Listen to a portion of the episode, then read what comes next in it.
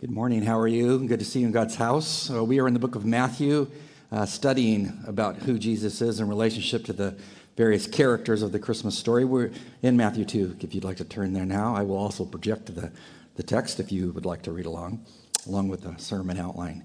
Uh, if you're visiting for the first time today, welcome. It's good to have you here this Christmas season.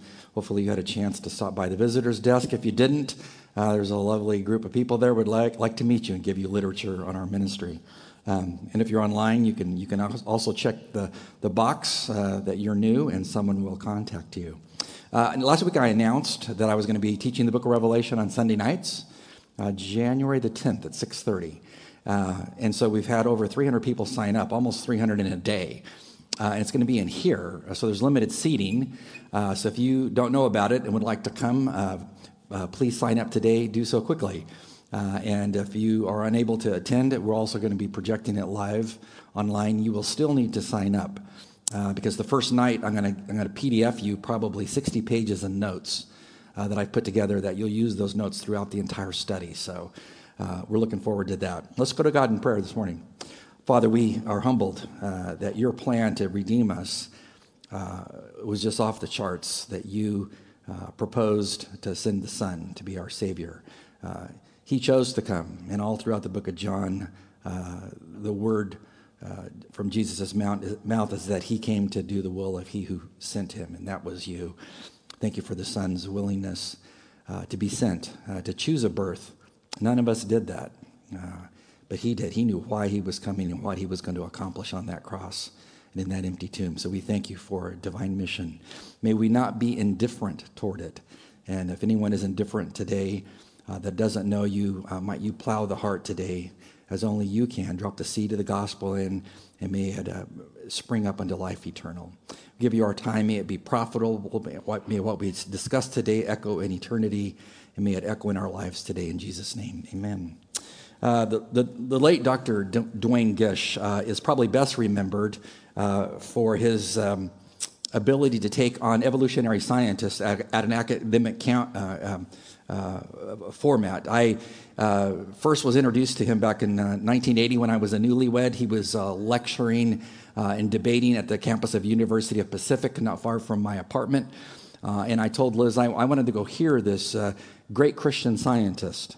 Um, He's best known for his work in special creationism, uh, but he was an academic force to be reckoned with. Uh, during World War II, uh, he, was, he served in the Pacific Theater, was awarded the Bronze um, Star for Bravery in Battle. Um, he was a captain in, in the military as well. Uh, after the war in 1949, he earned a, B, uh, BS degree in, in, chemistry from UCLA out in California. 1953, he secured a PhD in uh, biochemistry from Berkeley University. He then, he then did a short stint as a postdoctoral uh, fellow, uh, an assistant professor in biochemistry at Cornell University's Medical College. Uh, he then returned to at Berkeley to be a researcher from 1956 to 1960. Uh, and then from 1960 to 1971, he was a research chemist for the Upjohn Company. In 1971, he teamed up with Dr. Henry Morris, another uh, great Christian scientist. I think he had a PhD in hydrology. Um, uh, Henry Morris was the president of the Institute of Creation Insert, uh, Research out in San Diego, where we were from. I knew of that place well. Uh, and he became the vice president of that. When I heard him in 1980, it was a real treat to hear a, a very educated uh, Christian scholar talk about the validity of uh, creationism over evolution and the untenable nature of evolutionary thinking. So he invited all the professors from the science department to come to the lecture. And I remember going. I walked in, and there was a, a, a sizable crowd there, probably about this size, uh, but there were hardly any professors there. They didn't bother to show up to even listen to what he had to say, this educated man. There was one lone science professor that was seated behind me, and next to him was his loyal uh, doctoral student. Uh, and uh, throughout the lecture, uh, I kept listening to Gish's presentation and thinking to myself, who in their right mind cannot follow the logic of this evidence toward the God of the evidence? And how could you ever even debate somebody like Gish? He was so logical and so powerful in the data that he shared that night. At the end of his uh, lecture, he op- opened the floor up for questions. Anybody could ask anything. it was an odd moment because everybody sat there in stone silence. Because after his lecture, no one wanted to take him on. To show you how long ago this was, that was when they were still using slide projectors for promotion for projection. Long time ago. But the information hasn't changed. So he sat there in silence, and I'm looking around thinking, is anybody going to ask him a question? Here's the opportunity for an evolutionist, a scientist, to engage a leading Christian scientist to say, let's compare evidence and follow the logic uh, to its, its most logical conclusion. Nobody said anything. And he kept standing up there. Finally, uh, I heard the, the science professor behind me uh, talk to the doctoral student next to him and said, Hey, could you ask him a question for me? I'm like, are you kidding me? You have a PhD and whatever, and you can't even stand up and ask the, your question. Oh. I was 21, passionate for Christ. Uh, so the doctoral student, uh, who I'm sure wanted to get his PhD one day, uh, said, oh, yeah, I'll, I'll ask that question. So he did. He got up and he asked his question, and it was a pointed question, and it was a cocky question, and it was a pugnacious question. It wasn't a nice question. Gish, being the consummate gentleman, uh, answered the question in short order, dis- dispatched it quickly. And with that, there was stone silence again. And when he opened the floor up for additional questions, nobody said anything. Within a few minutes uh, after that, uh, Dr. Gish thanked everybody for attending uh, and uh, dismissed us all. I've thought about that uh, lecture uh, many times since then when I was a young man, a newlywed, only been married probably a few months at the time. Um, I thought about it much because it tells us much about people and their approach to truth. Um, why didn't the science professor pose the question himself? What would you say? What? Pride. Pride. He doesn't want to look foolish to other people in the room. Uh, pride probably held him in his seat. Uh, why else didn't he uh, pose the question himself? What would you say? He didn't want to be humiliated. His ego was too big. Doesn't you know, want to be defamed in front of other students, etc. Uh, and he really didn't want to take his worldview, which now has a bunch of holes in it, and subject it to somebody who could show him some more holes. He wasn't willing to do that. So he sat there. Uh, I would say, as they left the room that day, uh, as cocky as they were, because they were sitting right by me, uh, and you can kind of tell from the person's demeanor and the type of question that was asked, uh, they didn't care much for Dr. Gish uh, who passed away, I believe, in 2013. Great man of God. But, but another thing that held that professor in his seat was indifference. He didn't care. He absolutely did not care about truth. Totally indifference. And indifference uh, to scientific truth, uh, wedded uh, to a healthy, logical scientific worldview, uh, is, is, an interesting thing. If you have scientific truth and you wed it to a healthy worldview, then you're going to arrive at wonderful locations. Eventually, if you take your scientific truth and wed it to uh, good scientific evidences, you'll be led to God, as Dr. Gish was. But if you wed your scientific truth to a false worldview, you will walk away from God. Indifference is a terrible thing. If you take uh, the facts at hand uh, and you wed the, them uh, concerning the birth of Christ, the evidence that's there for you to peruse and, and analyze, because God's given us much evidence is to come to Him in faith, uh, and you, like the professor sitting behind me, don't really care about it, uh, you will wind up not only knowing God and having a wonderful relationship with Him in the here and now, but you will be uh, abandoned by God in the hereafter. I think I'm choosing option one a vibrant relationship with God in the here and now and then a wonderful, amazing relationship with Him in His presence when He appears. You might be sitting here today, uh, an indifferent person. You don't really care about the facts of Christianity.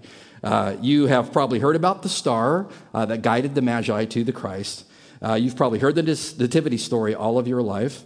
Uh, you've probably uh, heard more than once about the shepherds on the hillside tending their sheep and, uh, and what happened to them when the angels appeared and, and, and gave glory to God in the highest. I mean, you've probably one who could sing a few Christmas carols here and there too. But then you're indifferent to the truth of all of that stuff. You just know it, but, but it doesn't move you to belief. It's just like the professor can hear the truth, but he's indifferent to it because his worldview says the opposite of that, and he's not willing to give it up, no matter what the evidence would say. Spiritually, the same is true as we're going to see. Uh, we have been looking at the book of uh, uh, Matthew, chapter 2. Last week we looked at Herod, uh, that Herod had some issues, did he not? Uh, he was an extremely evil man, extremely evil. But God is going to take the evil nature of Herod and turn it against him. God is going to show him, as we talked about last week, just by way of review, that in a, in a tough time, under Herodian reign. Couldn't have been more evil. That's when God did the tender work of the Messiah. He sent the little baby, his son, to Bethlehem to be born, to be the King of Kings and Lord of Lords. At a, at a, least optimal time geopolitically is when the Christ came. So today is not a day to be uh, indifferent about Jesus, but to be inflamed by Jesus, to be empowered by Jesus. Not to hear the evidence of Jesus that we're going to talk about this morning and just shrug your shoulders and yawn and walk out. No, this is the time to press on to truth and embrace Him. And the way that we do that is we analyze uh, the, the people that are in the passage to, today, uh, not Herod, but the priests, the religious leaders, who knew enough about the Messiah to, to worship the Messiah. But we're going to find out they didn't. As we look at this chapter again from another angle, uh, Matthew chapter 2, verses 1 to 9 is what we're going to study. Uh, the main premise of the passage, it's a secondary premise uh, that we will look at today. We looked at the primary premise last week, is revelation regarding Christ uh, leads in two directions either to ruination, spiritual ruination, or reformation. And you have a free will, it's your choice to choose which that shall be. We want to look, as we did last week, as we compare and contrast, we want to look at two groups of people. Um, we will look at exhibit number one, uh, which are going to stand diametrically opposed to exhibit number two. Exhibit number one are Israel's religious leaders. And then later we'll look at exhibit number two, uh, the Magi, the three Magi, who are not Jews by any stretch of the imagination. Which one of them looked at the evidence, followed the logical data uh, to the Christ? Well, not the first group. Uh, they were completely indifferent to the truth God gave them. Israel's religious leaders. Notice, notice what it says in verse 1. It says, Now after Jesus was born in Bethlehem of Judea in the days of Herod the king, and I think that's about as far as we got last week in detail, wasn't it? Uh, behold, what happened? Wise men came from the east to Jerusalem, saying, uh, Where is he who has been born king of the Jews? Uh, the imperfect tense here in the Greek text tells you they were walking around town asking anybody and everybody in Jerusalem, Where is the king? Where's the Messiah? We have traveled 600 miles by camel. No fun ride, by the way, across the deserts to get here. Uh, and we would like to know where, where is the king? Where is the king? I'm certain that uh, uh, Herod had spies all throughout uh, Israel, and eventually the news got to him. They said, uh, We have seen his star in the east. We have come to do one primary thing. Why were they there? Worship him. Worship him. Remember, they're Gentiles, they're the Goyim. You got to ask are God's people worshiping him? The people that have the evidence. They were there, the Magi. Uh, magoi is the word. Uh, the word, according to Danker's uh, Greek lexicon, refers to men of letters, expert, experts in astrology. Uh, these men were not kooks. They were not charlatans. Uh, from their culture, they were the cream of the academic crop. They were like the professor's professor. They were skilled at all great things of mathematics, agriculture, etc., down to astrology. And what we're going to find is, is, as a sidelight, not to get too far ahead of ourselves, but God is going to take the most interesting group of people that were not his people, who are, who are locked in academics plus astrology, and he's going to use them to guide them to the birth of the Messiah, Jesus. It's unbelievable. So I don't care what your system of belief is, your worldview that can be all messed up and erroneous. God can step into your false worldview, uh, mingle with a little truth here and there, and He can speak to you as He's going to do to them in just a minute. 500 years before the Magi ever hit the planet, there was a, there was a man of God, a prophet. His name was Daniel. He was taken into captivity um, under Nebuchadnezzar's attack on Israel around 605 BC under three deportations. The first deportation, uh, Nebuchadnezzar took the cream of the academic crop of Israel, the, the young man with great potential. That was one of, the, one of them was Daniel. We all know the story of Daniel. When you get to Daniel 2, Daniel interprets for King Nebuchadnezzar the vision of the, the mighty image where God's going to tell King Nebuchadnezzar, let me show you the five, the four world empires before the coming of the Messiah, the King of Kings. And God gives that information, that interpretation of that dream to Daniel. And, and if you have studied uh, Daniel with us several years ago, you will know just exact how exact that prophecy was. I would become a Christian just based upon the historical fulfillment of that prophecy. Because who can you can't even figure out what your stocks are going to do by the end of the week, right? My Apple stock goes up, it goes down, it goes up, it goes down. Sometimes it goes really down, sometimes it goes really up. If you could ever figure that out, you could retire to Tahiti and sip lattes the rest of your life, correct? So here we have a, a young man, Daniel, who, who, tells the king Nebuchadnezzar, uh, the king of the mightiest army in the world, and he tells him, uh, Your empire is going to be replaced by, well, this empire. And this empire is going to be replaced by this empire. And he goes through and explains all the world empires, and they rose and fall, fell exactly as Daniel said. According to Deuteronomy 18, if a man prophesies and it comes true, he's a true prophet. That's Daniel. What does Daniel say about uh, world empires in verse 48 of chapter 2? He tells Nebuchadnezzar in this interpretation of that dream, says, then the, after, after he did this, it says, Then the king, after he heard the interpretation and the truth of it, promoted Daniel and gave him many great gifts, and he made him what? Ruler over the whole province of Babylon, and the chief administrator over who? Wise men, the wise men, the Magoi of Babylon. I mean, think about this. A young man carried away into captivity, never to see his friends and family and parents again, into a foreign country 600 miles away. And God uses him to speak to a godless nation fearlessly. And, and he's rewarded with being placed in upper command structure of that empire. And he's over the wise men. Do you realize that 500 years later, these same wise men who are now from the country of Parthia, who replaces the Babylonian you know, um, empire in that structure years later, 500 years later, the words of Daniel, that young man, given to him by God, are still impacting wise men. You have to stop and ask yourself, it's a whole other sermon.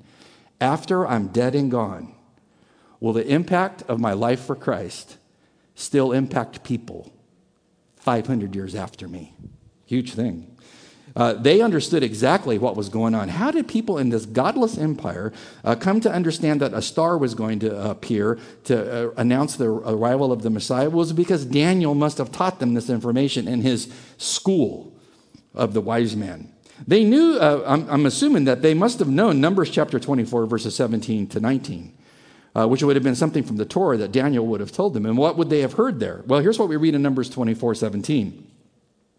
Uh, it says, I see him now. I, I behold him, but, but not near. He's a star. It shall come out of Jacob. A scepter, a ruler, he says, shall arise out of Israel and batter the brow of Moab. Really, the Hebrew word means to crush the skull. This star, this royal one, when he comes, will destroy the Moabite empire. And he will batter the brow of Moab, and he will destroy all the sons of tumult. Uh, and Edom shall be his possession. Seir also is another code word for the Edomites. Seir also, his enemies, shall be a possession. While Israel does valiantly, out of Jacob one shall have dominion and destroy the remains of the city. Uh, the context of the passage is very, it's almost humorous. Israel is, uh, is about to enter the promised land, and, and the, the, the king, the Moabite king, Balak, whose name in Hebrew means destroyer. What mother would do that to a child? Destroyer. One who lays waste is another interpretation. He comes and he's all worried about the, uh, the several million Jews that are in his nation, and he wants them to be uh, overthrown. So he basically hires a prophet to prophesy against them. That's going to be Balaam. And Balaam, every time Balaam gets up to prophesy against Israel, curses upon them, out of his mouth comes amazing truths. Don't you know if he'd had a mirror, he'd want to be looking at it going, What's up with my mouth? I prophesy destruction and out comes wonder. Well, in this particular episode, uh, Balaam begins to speak, and what does he prophesy? The destruction to the destructor. Did you hear me? Is, is God funny? He's ironic, isn't he? Balaam, whose name means destroyer, is being told, You're going to be destroyed by a king that will come out of Israel one day. A star, you'll see the star. You know, if anything would have made Herod uneasy, remember, he didn't handle this news well. If anything would have made him uneasy, it's this prophecy. Why? He's an Edomite, he's from there. And so if the, if the Magi are giving him extra information and telling, yeah, we followed the star, uh, uh, you know, it's announcing the birth of the, of the Messiah, the royal one. Oh, by the way, he's going to crush Moab and Edom. If Herod's sitting there, he's thinking what to himself? This is fantastic. It's the end of my empire. No, no. He's thinking, no, I got to do something about that as we studied last week. It says, when he heard this in verse 3, he, he was troubled, and all of Jerusalem was troubled with him. Why was he why was he immediately hostile? Well, when politicians think they're going to lose their power structure, what do they do? They get hostile. Hostile. Somebody said cheat. I don't know. they get hostile because they don't want to lose their power structure.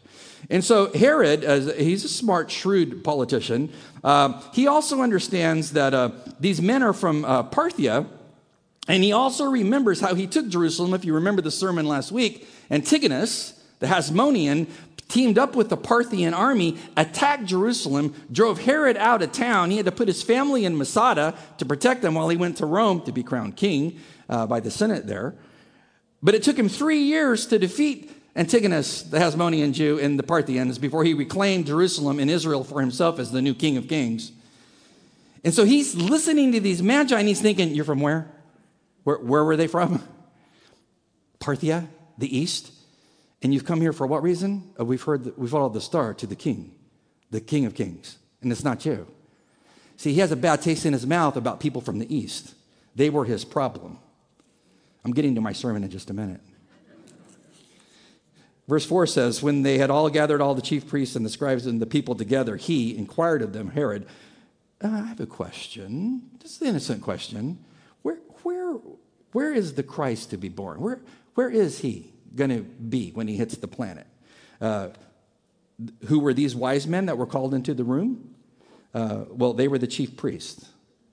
He says, I, have got to hear from the Torah, you experts in the Torah. I, I need to bring you all into my throne room, and I need to ask you one simple softball question. If anybody knows where the Messiah is going to be born, it's you. You are the teachers of the Torah, the law, and the prophets. The chief priest, that's who comes in there, the chief priest. The chief priests are from the tribe of Levi, descendants of Aaron. Uh, these men, uh, uh, there was only one that served at the, at the day and time. Uh, if you study Israel's history during the Hasmonean period uh, and beyond, the high priesthood became kind of a political football, uh, up for like the highest bidder. But the high priest resided over the Sanhedrin, translated into our vernacular, he's over the Supreme Court.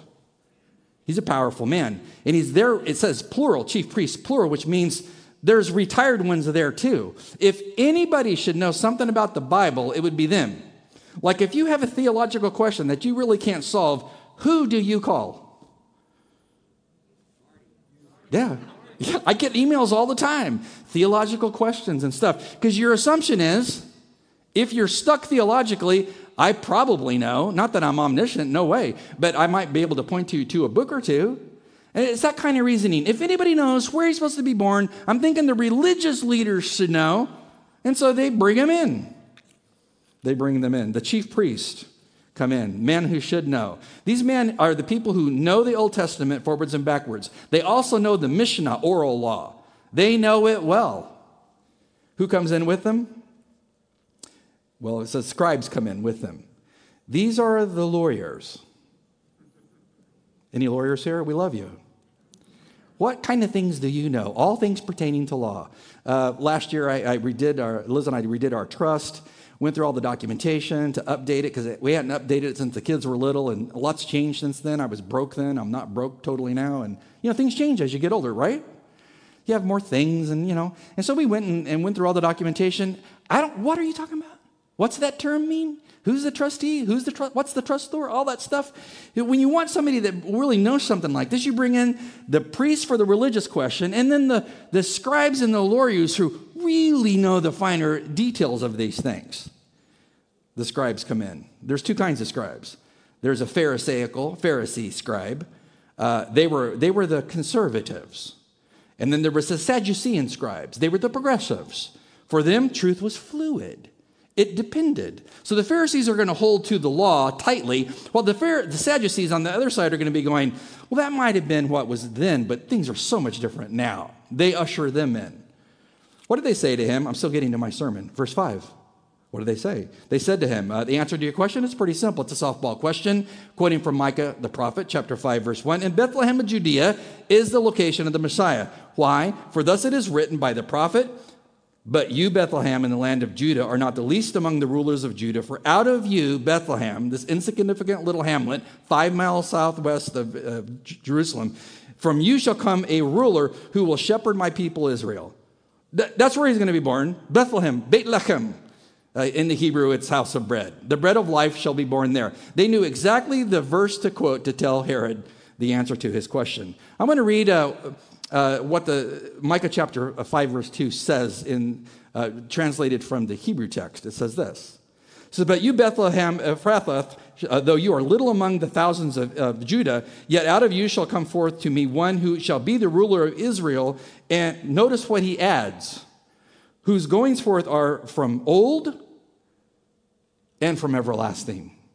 Uh, Keil and Delitzsch, the two leading uh, Hebrew scholars uh, on the Old Testament text, uh, wonderful series of books that they've written many, many years ago, uh, say that this statement, this clause, presupposes divinity. Who are they saying? Well, they're saying he's going to be born in Bethlehem. Who's he going to be? The eternal one. They not only knew where, they know who. They know who. Highly educated religious leaders knew the God man was coming, the son of David. They knew the city that he was coming to. They more than knew this. This is only one prophecy. Alfred Edersheim, a converted uh, Jew, a scholar, uh, who has written a book uh, that I set out to read many years ago. It's called The Life and Times of Jesus the Messiah. Read it, it will change your life. But it's not short, it's probably 1,500 pages. Uh, but in that book, he has an appendix. Appendix number nine contains 456 exact prophecies that, the, that they would have known concerning the birth and the life and the ministry of the Messiah. Not five, not 10, 456 prophecies. 75 prophecies from the Pentateuch, 243 from the prophets, 138 from the, from the, the writings, hagiographa, which would be Ruth, Psalms, Proverbs, Ecclesiastes, Song of Solomon, etc a lot of prophecies. Do you think it's really coincidence that Christ fulfilled all of those prophecies? No, no. Uh, the fact that Jesus fulfilled all of these prophecies is mathematically, statistically impossible. There was a book written many years ago, and I've quoted this again in case you're saying you've talked about this before. You're absolutely right, because some truth is worth repeating again, correct? Because brain cells tend to die daily.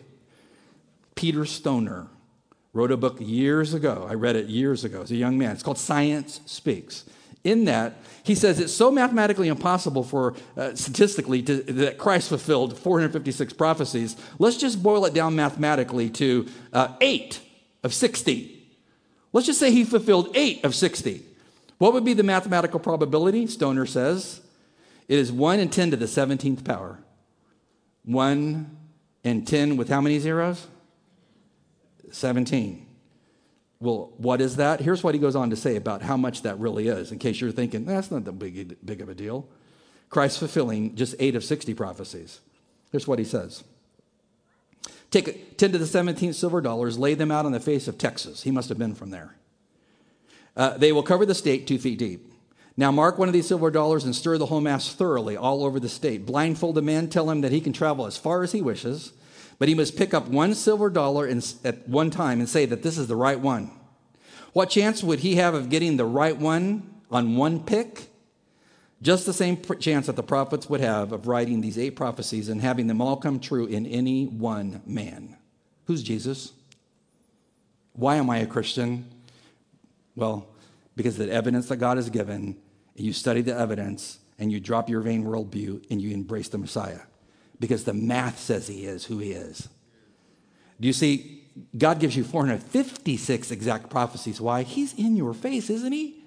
He's telling you, are you kidding? This is over the top. Who quoted this information and had an appendix at the end of a book many years later of another Jew? You should read the appendix. It's probably 0.5 font. I could hardly see it. Read it while you're young. Jesus puts all that evidence out there for you and says, Aren't you going to believe the evidence? See, the scribes and the Pharisees, the chief priests, the religious leaders who should have known, because when you go to a religious leader with a religious question, you're expecting a religious guy to know. They can quote it, but they are so indifferent they don't believe it. Now, think about this. This is totally pivotal. How can a person be indifferent toward hard prophetic data points? How can you be? That they're there. The religious leaders were indifferent. I mean, they understood Numbers 24, that prophecy. Uh, they understood, because they quoted it, Micah chapter 5, verses 1 and 2. They totally knew that. But that's all they did with the evidence. They could just academically, as lawyers and priests, quote it, but they didn't embrace it. Here's what I was thinking this week as I was sitting on my desk looking out the windows at the parking lot on a beautiful day. why didn't anybody follow the wise men five miles to Bethlehem? Don't you think if you were one of those PhD guys in the Torah, you would have looked at your friends and said, hey, let's give them the benefit of the doubt. They're on camels, we got camels. Let's just go for a ride. And they said there's some kind of astral projection that's a total anomaly that's never been seen before, that's guiding them. It's kind of a weird star because it's guiding them there. Let's just go see. What can it hurt? Did anybody get on a donkey, camel, and follow him? No. No, they stayed put in Jerusalem. Why? Because they were totally indifferent. Had they joined the mag- Magi and the Magi as they went, they would have seen the star that appeared, that crack in the cosmos of the Shekinah glory showing through, of God moving that through our dimension to make it hover over the birth of the Christ child. This is an unusual star. They would have seen that and they could have said, It's unbelievable. Those guys were right. This is the Messiah. But they didn't. What kept the religious men from heading to Bethlehem? I'll give you four things. Number one, fear of reprisal from Herod. See, because it says all Jerusalem was bothered and troubled by this word of the wise men. So were the religious leaders. Fear of reprisal from Herod. See, when you have a despotic totalitarian ruler who's known for doing ruthless things, it will begin to bend and shape even the best people who are scared to death to make the right decision. Number two, fear of losing faith with your academic colleagues. Hades will be full of people who were afraid of losing academic faith when all they had to do was follow the star to Bethlehem and worship at the foot of the Christ child and be saved. Academic fear. Fear of losing religious power. John, John Steinbeck said once power does not corrupt, fear corrupts. Perhaps the fear of the loss of power. To who? A little babe Henry Kissinger once said, Power is the ultimate aphrodisiac. Indeed, it is. Once a person gets it, they'll do anything to keep it. And even a religious leader who knows all the biblical evidence can know things about God but doesn't know God. I'm going to say this again. You can know tons of information handed to you by your grandmother, your uncle, your father, etc. A lot of information about who Jesus is and why he came, and yawn at it because of indifference. How about academic indifference? See, they were so locked into their knowledge, their love of traditions from the Mishnah, their day to day routines, uh, their prayers on public corners for all to hear them and see their amazing religiosity. They had seen and heard about false Christ before if you study Israel, Israel's history. This is one of the first time that somebody said there was a Messiah born. And they're like, and I fell for that before. I'm not, I'm not doing that again. That's embarrassing. No, they, they didn't want to waste their time with another claim, so indifference kept them in their, in their chairs. They knew a lot about God, but they didn't know God. Is that you? You know a lot about God, but you don't know God. See, there's a whole other group of people here that knew a lot, very little about God and came to know God. That's exhibit number two. We close with this. Verse 7. Then Herod, when he had secretly called the wise men, determined from them uh, what time the star appeared. And he sent them to Bethlehem and said, Go and search diligently for the young child, and when you have found him, bring him back to me, that I might come and worship him. What a lie. When they heard the king, they departed, and behold, the star which they had seen in the east went before them. This is how you know it's not a normal star. It's moving. It's moving in front of them until it came and stood over where the, where the young child was. It, they're following, uh, where is it? you can't miss this right there. And it just stopped. And now there's a beam over this little house. That's where the Christ was. Think about these men men with very little revelatory knowledge who are not Jews, these are not their holy books, follow the little bit of information that God gives them, and they come and find the Christ and they worship him. See, they left comfortable thinking for uncomfortable thinking. They didn't care what people thought of them. Uh, they didn't care how much it cost them to ride 600 miles out across the desert. They just knew that God gave them revelatory insight. It matched the data point of the star, and they knew something amazing is happening. We got to go east, or go, go from the east to the west and see where this takes us. And they wound up at the feet of the Christ child. See, that God might be doing the same thing for you today. You might have a lot of revelatory light, but you're indifferent toward it. My prayer for you this week has been that you would drop the indifference today and embrace the Christ. But you might be like a, the wise man, locked in false systems of belief, but you're searching for God and you're listening to God, and He comes and speaks to you. And He says, Follow this to me, and I will show you myself. Years ago in John 4, there was a, was a lady, had all kinds of issues. Uh, she's called the Samaritan woman, a half breed Jew. Uh, Jesus met her one day uh, at the hottest part of the day at a well, and he began to talk to her. And within a few minutes, uh, Jesus told her more about her life than any man that didn't know her could know. He told her that uh, she had multiple husbands in her past, and the man that she was with presently was a sinful relationship. The information so overpowers her uh, she's asking Jesus because he's telling her, I, I, can give you life where you'll never come to the, uh, the water, you'll never come to the well again. And, and she's like, what, Could I have some of that? And Jesus is basically going to tell her, uh, I'm the well. See, this lady who wasn't really searching for God, locked in a false system of belief, wasn't, wasn't she bought into Samaritan theological thinking, that's the opposite of Jewish thinking. She runs into the Messiah one day when she wasn't even looking for him. And he says, Hey, I know you're thirsty and the ground in your life is really parched because all the sin you've committed. And I know the sin because I know the men. But I'm here to, to pour water all over your soul, water of life. What did she do? She said, This man is a prophet. This man is the Messiah. She goes and tells all of her friends. See, God came to her, just like he came to those magi over in Parthia at some way and some time. I can't wait. When you get to heaven, what are your questions? Don't you want to find these three guys and go, what happened? How did he get your attention? You know, God doesn't care about all the baggage that you have. He came to deal with your sinful baggage. And he will come to you in a variety of ways and speak to you and say, hey, you need to leave all this behind. Look at the evidence I've given you and embrace it by faith, and I'll save your soul. And water of life will pour in and through you, and your life will never be the same. May you do that today to bow before Christ and say, God, I've been indifferent for far too long toward the evidences of who you are. Today, I embrace you by faith. He will redeem you, give you peace and hope. And boy, that's exactly what you need, and you'll never be the same. Let's pray.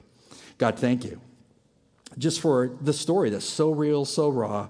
Uh, we know the scriptures are from you because you mince no words. You cast even your, your people in, in a light that if men were writing this, they would extol how great the priests were. But you, you put it out there, the truth of it and you show what they needed to do to get saved, of which they did not do, from what we can see. We pray for those on our church today, those online who watch, who are locked in indifference about the story of the Christ, that this might be the day their, their heart is so open to you uh, that they say, like the woman at the well, I want the water of life, which is Christ. And you will cause that water to well up into their lives to all eternity at that great moment of faith. May we who know you and walk with you be patient and courageous as we share the story of the Christ child.